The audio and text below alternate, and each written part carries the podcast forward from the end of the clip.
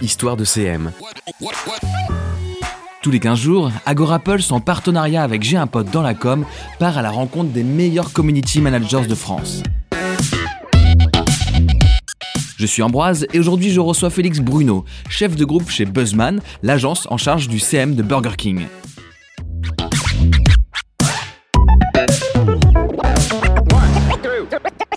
Exceptionnellement, on a décidé de faire deux épisodes avec Félix. On vous explique pourquoi à la fin de cet épisode. Restez jusqu'au bout pour le découvrir. Salut Félix Hello Ambroise Buzzman fait office de référence quand on parle d'agence social média. On vous reconnaît un, talent certain pour euh, gérer euh, les campagnes social média de marques comme Burger King, Ikea, Boursorama, Mythique. Est-ce qu'il y a une recette un peu miracle, une explication à ce succès? Bah, S'il y avait une recette miracle, euh, déjà je pourrais pas te la raconter. Dommage.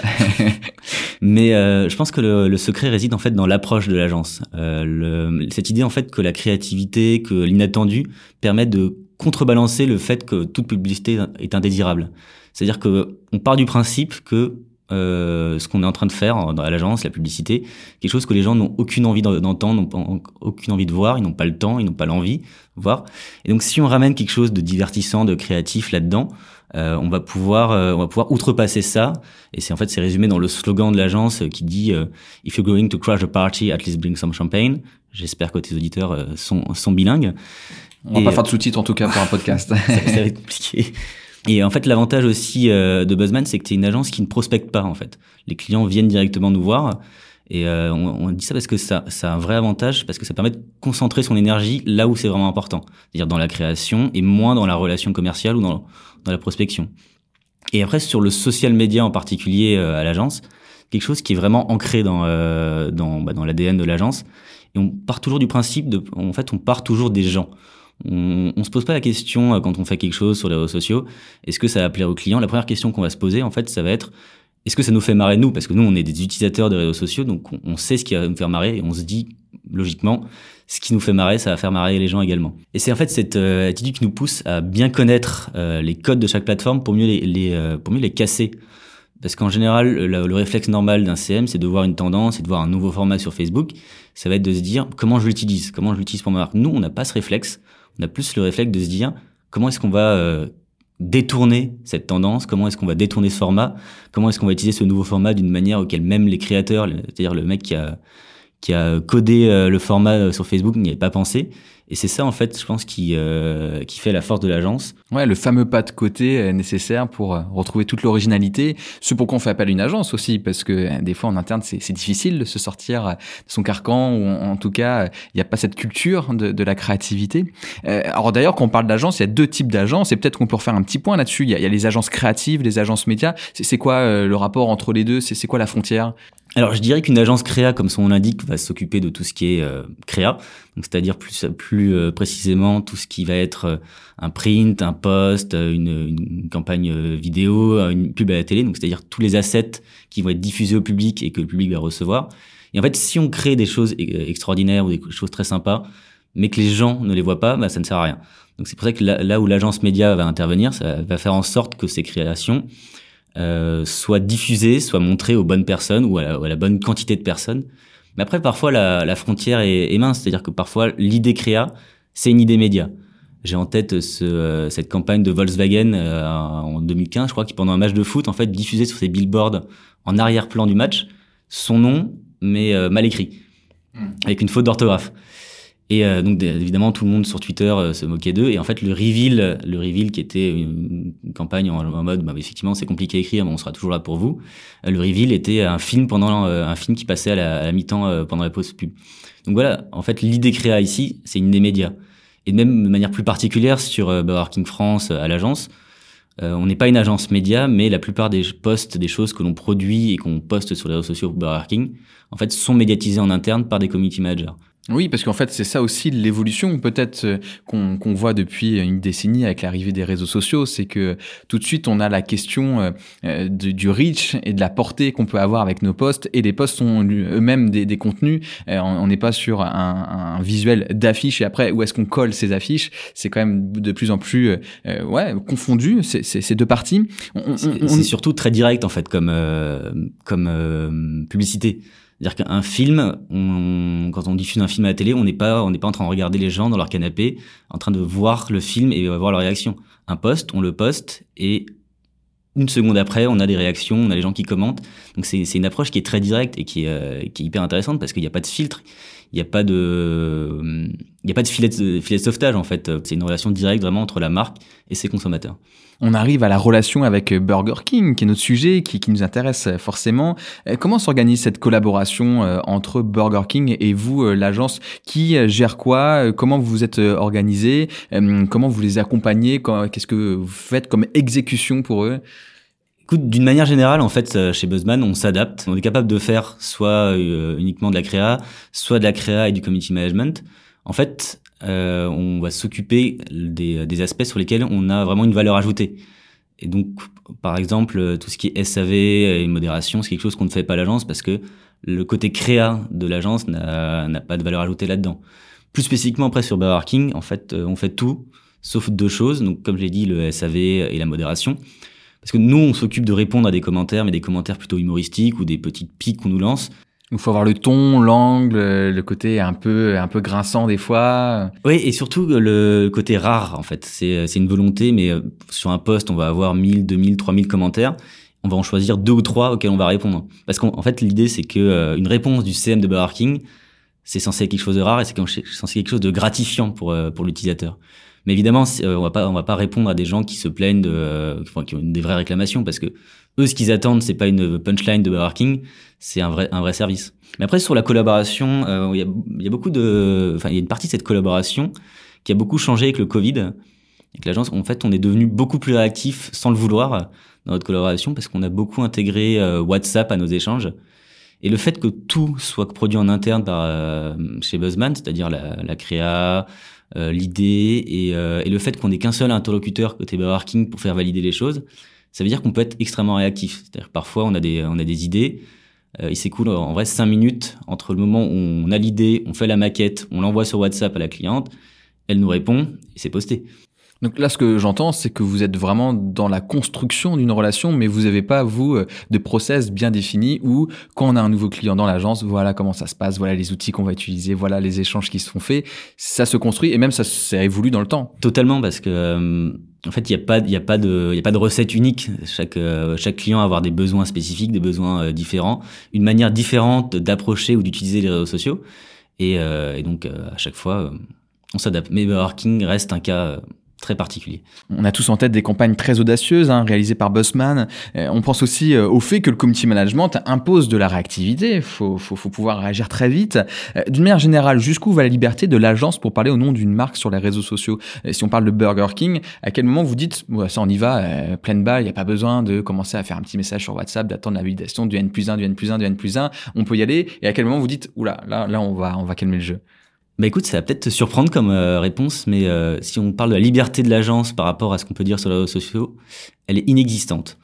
C'est-à-dire qu'en fait, euh, on a une règle d'or à l'agence qui est on ne poste rien sans la validation de Burger King. Et c'est une bonne chose en fait parce que bah, c'est deux, c'est deux approches de différentes, c'est deux savoir-faire différents. C'est-à-dire que nous, peut-être volontairement ou pas, mais parfois on va pas vraiment penser aux conséquences pour la marque, aux conséquences à long terme, aux conséquences pour l'image. Parce que notre but, c'est d'avoir des idées et en fait, avoir une idée créative, on a juste envie de, l'envoyer, de la poster. Mais ce qui est bien, c'est que cette, euh, cette relation n'empêche pas du tout la réactivité. Donc, je parlais des groupes euh, WhatsApp euh, sur lesquels on travaille beaucoup. Il faut savoir aussi qu'il y a un groupe WhatsApp entre le top management de Buzzman et le top management de Burger King, sur lequel parfois il y a eu des idées, des campagnes qui ont été très vues, qui ont eu des gros succès. C'est des idées qui ont été présentées et validées en 30 minutes. Euh, sans que personne d'autre n'intervienne, juste, juste entre le top management. Donc en quelque sorte, ça dépend aussi du client. Quoi. Pour la réactivité, vous, vous pouvez l'avoir, mais euh, à eux de valider dans, dans la foulée et, d'avoir les processus bien, bien clairs en, interne. Quoi.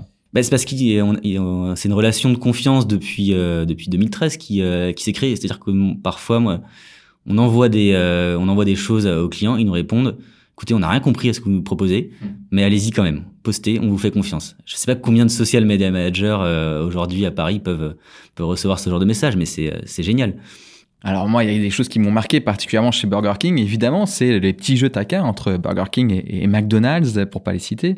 comment, ça, comment ça se construit en, coulisses? Pour, pour, tout dire, des fois, j'ai même l'impression que vous vous êtes parlé avant avec le CM de, McDonald's euh, pour que ça se passe aussi bien, on va dire, dans, dans l'enchaînement et dans, dans la surenchère, tout en restant à peu près raisonnable.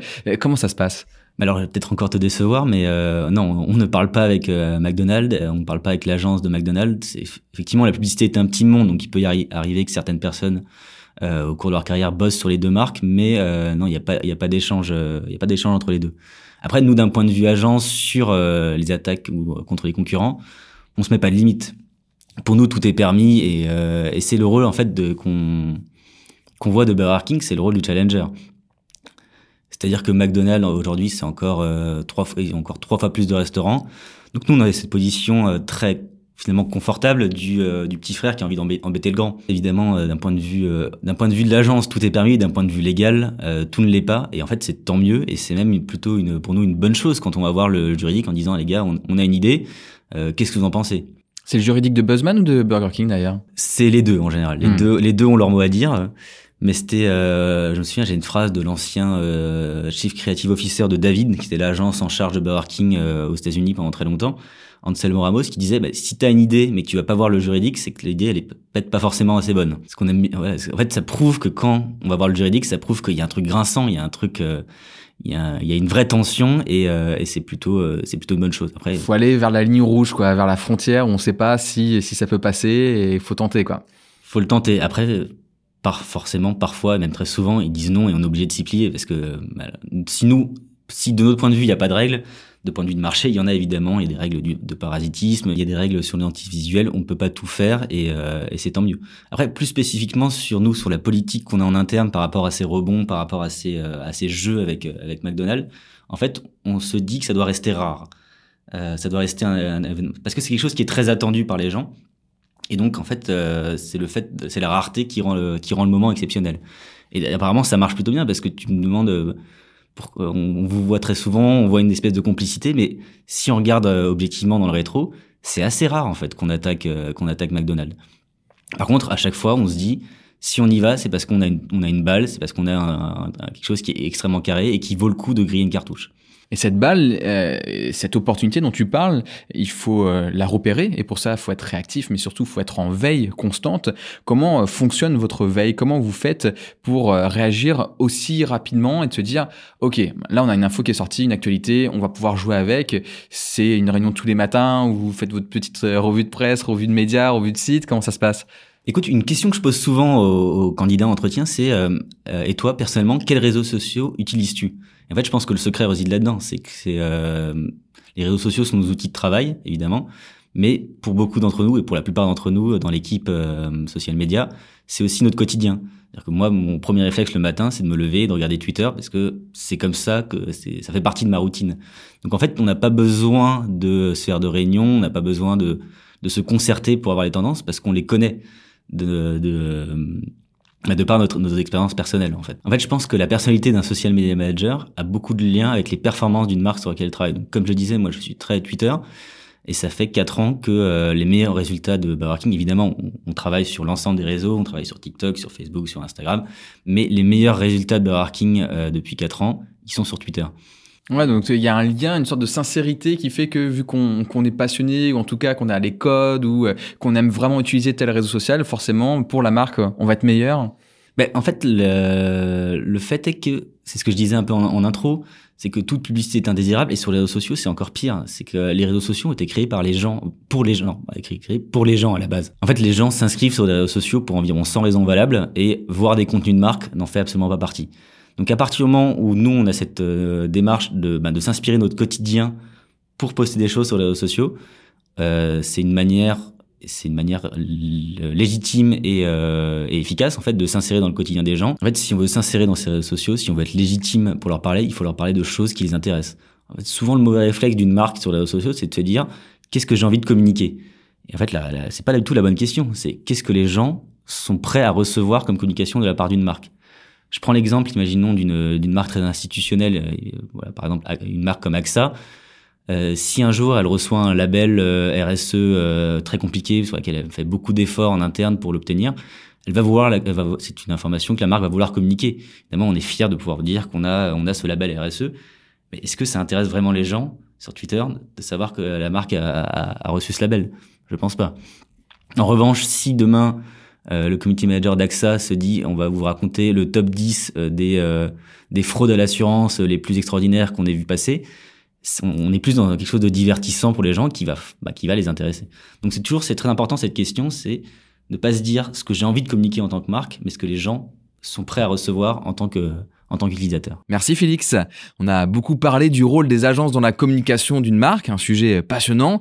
On a encore plein de choses à dire sur le travail des community managers, les bad buzz, la performance. On se retrouve donc pour la suite dans un épisode bonus la semaine prochaine. Poursuivez l'écoute d'Histoire de CM, le podcast d'Agora Pulse, en partenariat avec J'ai un dans la com, et découvrez la voix des meilleurs community managers de France. Si ce podcast vous a plu, n'hésitez pas à le commenter, à en parler autour de vous et à nous le faire savoir sur Facebook, Instagram, Twitter, Discord et vos applis de podcast préférés. A bientôt pour un nouvel épisode d'Histoire de CM.